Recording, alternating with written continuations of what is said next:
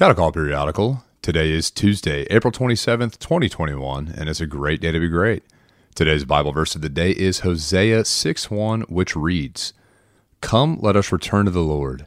He has torn us to pieces, but he will heal us. He has injured us, but he will bind up our wounds."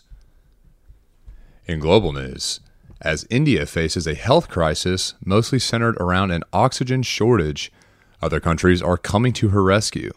The United Kingdom is sending ventilators and oxygen concentrators, and the United States is sending vaccines and lifting the raw material ban to give India more goods to create medicines. In national news, the CDC has just updated its outdoor guidelines, saying that fully vaccinated adults can now navigate the outside world without face coverings unless you find yourself in a large group of strangers.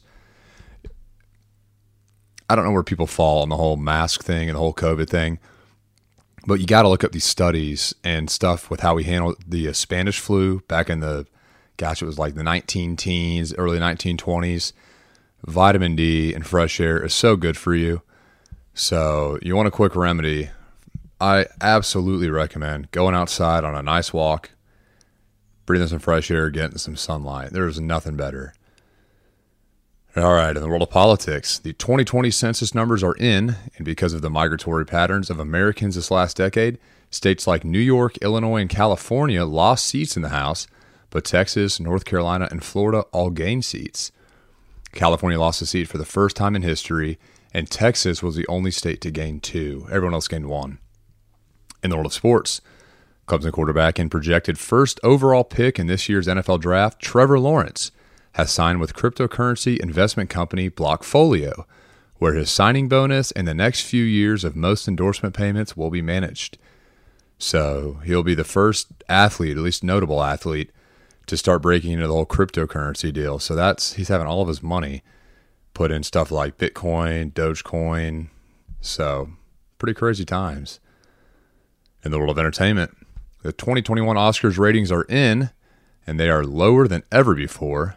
Compared to last year with host Ricky Gervais, the ratings dropped 58%. But even with the memorable performance by the British comedian last year, the 23.6 million viewers in 2020 were only half of the 43.7 million from 2014. Since 2014, views have tailed off every single year, with 2021 bringing in a mere 9.8 million. And on the stand history, in the year 1810, German composer Ludwig van Beethoven created piano masterpiece Für Elise. The Associated Press, the BBC, and Bleacher Report contributed to today's reports. Thank you for listening. Have a great day, and I'll see you on the other side.